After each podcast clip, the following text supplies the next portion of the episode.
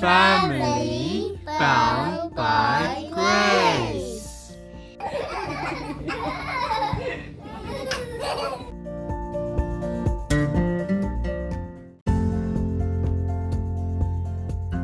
Hi, my name's Joseph, And I'm Kashina. and we release a podcast every Sunday where we will cover the topics of faith, marriage, and parenting. giving you insight into our journey as a Christian family. You can find us on Instagram at a family bound by grace or Email us at a family bound by grace at outlook.com.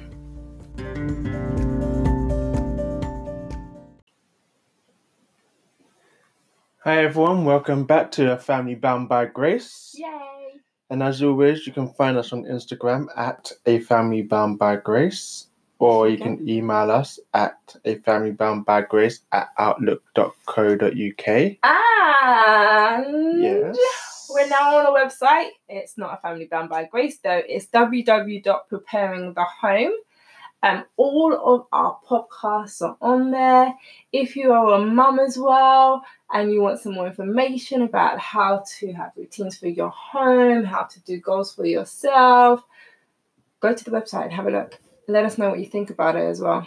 And that has all the podcasts on there, and they will all be released on Thursday as and when they come out as well. So yes, go check it out. That's preparingthehome.co.uk, Excited! and we look forward to seeing you there as well. Definitely.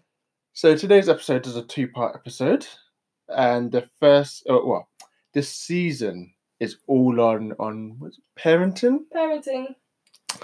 and this first this episode is going to be um the first part of this episode is going to be on parenting goals. So last week we had Joanna and her husband Glenn on, and we were looking at building relationships with our Mhm. children. And today we're looking at parenting goals, which sounds crazy. And I know you're thinking, oh, maybe they're talking about us having parenting goals for ourselves, but we're not. nope. One of the things we were just talking about was how parenting's actually least on the list of things that we should really focus on Mhm. in terms of we go to uni for three years for our career.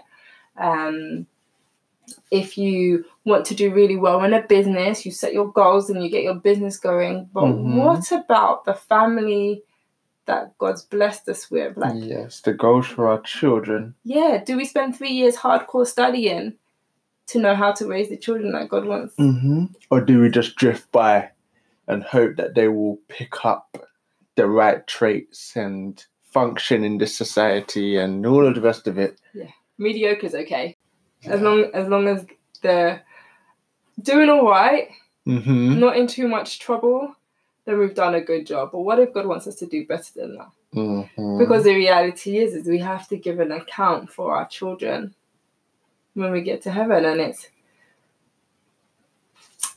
well, takes it up a notch slightly. good luck. And that's the end of our podcast, guys. You can find us on. I'm you imagine? No, so we wanted to share with you some of the things that God's really shown us, and we're not there. hmm We're still working on it. We're But like ninety nine percent there. I No, I'm lying. We're like ten percent there. The struggle is so real. We're like The ten percent is real. It's a real struggle. Uh, But I read somewhere actually last week. It said um, you don't need to be a, you don't need to do it perfectly to be able to share it.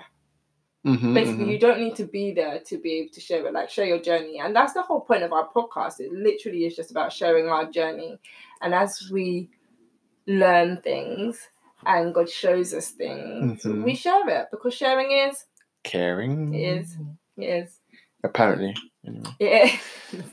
okay, so we're looking at parenting goals, and um, we'll share with you the way that we do things and give some tips on how we do it as well. So, one of the things that I have read and feel really strongly about and really impressed on, which has what has really impressed on me, you know what I mean? You get the point. Okay, cool. Um, is the need to really study and know your children. Mm-hmm. So I think people sometimes people have the impression that oh you have triplets so they must be the same and actually it's not even nope, close. it's really not. Not They, they are, yeah. Very Yeah. different. You cannot treat the two. You cannot treat two alike. No, you can't. And I think uh, we've spoken about this in a podcast prior, like We how we've yeah. disciplined, like to discipline or to speak to one is different to the way we have to discipline and speak to the other one. Their speeds of learning are different. What they want to learn is different. Yeah, their passions are different. Yeah, what they're good at is is every yeah, it's seriously different. and so this is really important, right? Because I mean, having triplets and then having um, those who have different ages. I mean, we have Zeke, who's a different age, but just being very aware that your children are different and really knowing them and learning them, like actually spending the time to Mhm. learn and study. To study. your child, yeah, exactly. literally studying your child like what makes them tick when they're frustrated what works to calm them down so for example i know with um brie if she's hysterical like just don't ask her why don't bother it actually used to drive me potty because I thought she was ignoring me. And so then I'd get even more frustrated because now you're being disrespectful because, you know, coming from a Caribbean home, we don't do that disrespect thing. But what I realized was she wasn't being disrespectful. Just think of it as her man woman cave. Men go to their men cave. I'm not going to think of it like that. But continue. you know what I mean? Men go into their men cave and so cave and they need their time to process all the information and then they come out eventually and then we can have a conversation. Continue. Why are you giving me the look for? It's okay. We're all listening. but with Brie, it's the same. You can't expect her to articulate, say what she's thinking, feeling, answer a question. She just she just doesn't. But if you give her the space, she will randomly blurt it out at the most random time ever and say, "The reason why I was crying was," and you have to stop and listen. and so it's really important to know your child and study your child, and that's not very easy actually because it takes a lot of time. Mm. I mean, I'm To understand that, you mean? Well, yeah, I mean, I'm with them all the time, so I can imagine that for you, it's probably more of a challenge. Or for other dads, that I mean, I hope working. that my wife divulges this information so that I don't fall into the pitfalls. But we'll brush over that for now. Continue. No, but do you find that a challenge? Understanding my children. Yeah. Yeah, to a point. Because I, when I want answers, I want them straight away so I can deal with the situation and move on. But that doesn't always happen, or you can't always understand them. But do you do you feel like you you know them? Because okay, so let's put let's do maths now. The majority of the day, so from when they wake up to when they go to sleep is approximately twelve hours. You're at work for seven, eight I of would those say hours. okay. I would say yes now. I would say probably about three months ago. That would probably be a no. Why? Because now I understand and I can say, oh yeah, this child likes to do this, or she's stronger at doing this, and this child likes to do this, and this is how she learns, or whatever it may be, or he. Um, but I, I never, I never, I saw that as your dominion before. So whereas I knew what was happening, I didn't know my children in that aspect. Like if we had to swap for a day, I would have, I would have been lost. So what changed? Just realized that I was awesome and that I'm joking. um, Yeah. no, I'm playing. Um, no, I don't know. Um, I don't know actually. Things just kind of changed for me since last year July. Things have just changed for me in general, and I decided to do do more self improvement. Um, and as part of that, that it obviously that's more career driven, but it is is splashed over into the personal life, and now I'm trying to take up more of an active role um, around the house in in terms of getting to know everything that's happening and stuff like that, and in no disrespectful way, because I don't know how to even explain this, but not trying to be a, a typical husband, but trying to be a proactive one. Like that day, yeah, putting all of you on blast. Like that day when I came home and bought you flowers. Ah. yeah, and didn't want anything in return. Ooh, I bet your wives are listening. Really? no, but it's just true. Like just just just trying to be more proactive than in general, um, and getting to know things rather than taking a back seat and thinking, oh yeah, everything's alright because um, someone else is dealing with it, basically. Yeah. Yeah. And I think it's it's interesting because when it comes to when we we come before the God and he judges us and he's like, Where's your kids at? Where's your family at? Well, It's actually not the wives that he's going to ask. I don't know. I'm gonna. I think I'm at point blame like Adam. Like, where My wife was at home for six hours a day, and but it's interesting because though the mum is usually more the caregiver, looker after her person, that's not a word, but continue. it will be today. Um, it's the man that has to give an account for his family, and so you can hear Zeke in the background. They're fully meant to be sleeping. They're fully meant to be sleeping, like forty-three minutes ago. And so it's really important that there's um, a strong relationship and communication between mum and dad. Mm-hmm. Because if mum's home the majority of the time, or mum knows more information about the children, which is not unusual, but dad needs to be aware too, and you both need to be able to work together. So one of the ways that Jay and I do it is usually I'm like, this happened, not impressed with it, we need to work on it now. Um, thinking Don't about talk to me like that, though. By the way, she would not dareth. Jareth. No, I wouldn't dareth. But so, for example, Nay, um, she, uh, her brother fell over, and she just didn't watch him, and I was like, what? I don't, I don't like that. That's not nice, and it's actually very out of character for her. Usually, she would go and help, but it means that she'd seen something or felt that it was acceptable, and so it means some we need to work on that. Or Jay, they, they've been literally arguing all week. They're driving me mad, driving me potty. We really need to work on that. And so um, it's them working out together how you're going to work on it. Mm-hmm. I think sometimes we see things, blink, keep on moving, and think it will rectify itself without putting in any real effort or really doing anything about it. No, yeah, I see, I see what you mean.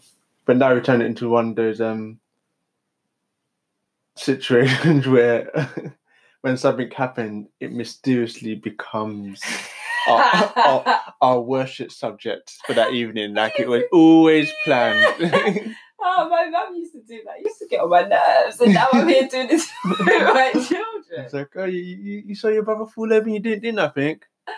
Okay, worship the Good Samaritan. Just like, let's go. But it's like, okay, so that is jokes and probably really annoying for them because it's annoying for me too. But the point is, is you have to really work together and find a way where you don't just brush it under the carpet and hope Mhm. it goes away because then what happens is that incident becomes continuous and then when it becomes continuous it becomes a habit and when Mhm. it becomes a habit it becomes a character trait and when it becomes that nasty character trait and they're 13 and you're trying to wonder why your 13 year old isn't compassionate and doesn't care when someone is falling over and you then try to rectify it and we're not saying you can't rectify it we're just saying you have to work Good luck, man. really hard and pray really hard to get it out. And it can because all things are possible through Christ who gives us strength, right? But what about if we noticed it from when they were younger And actually did something. and did something about it? What if we did that?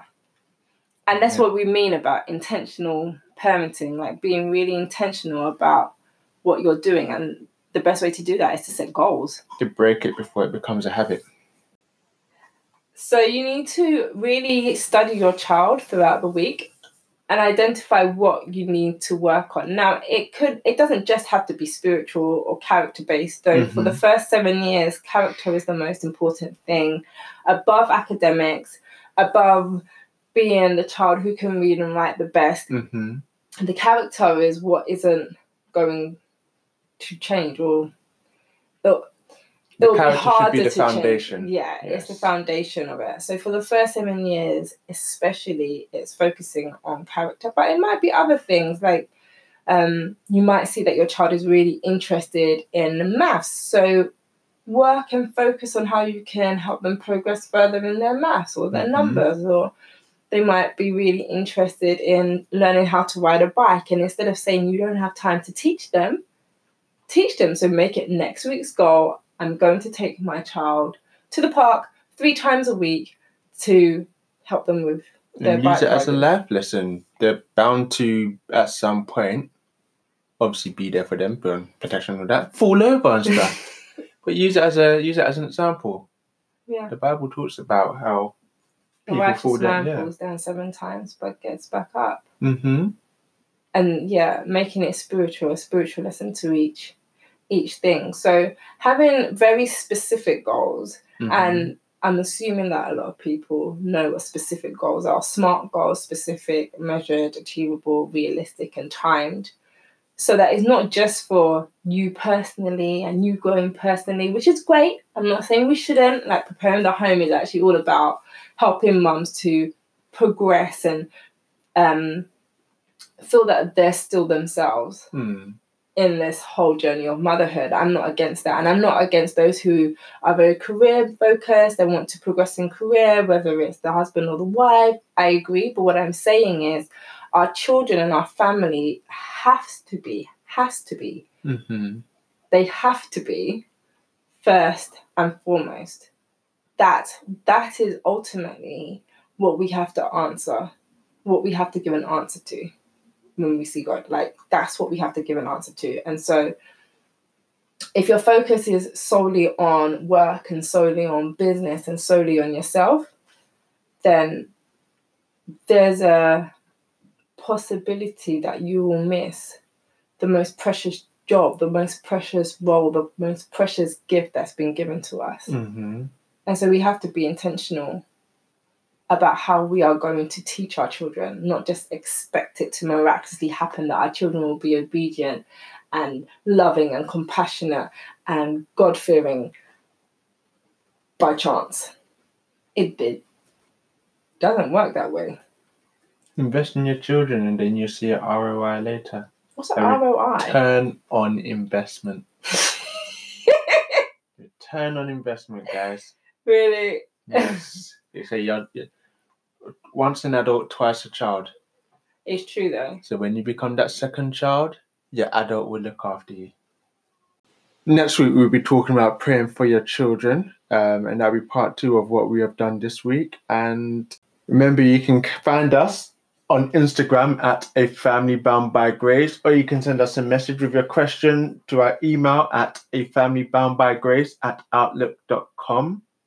Don't forget the website www.pray. Ooh. No, preparingthehome.co.uk. And you can contact us, contact us there as well.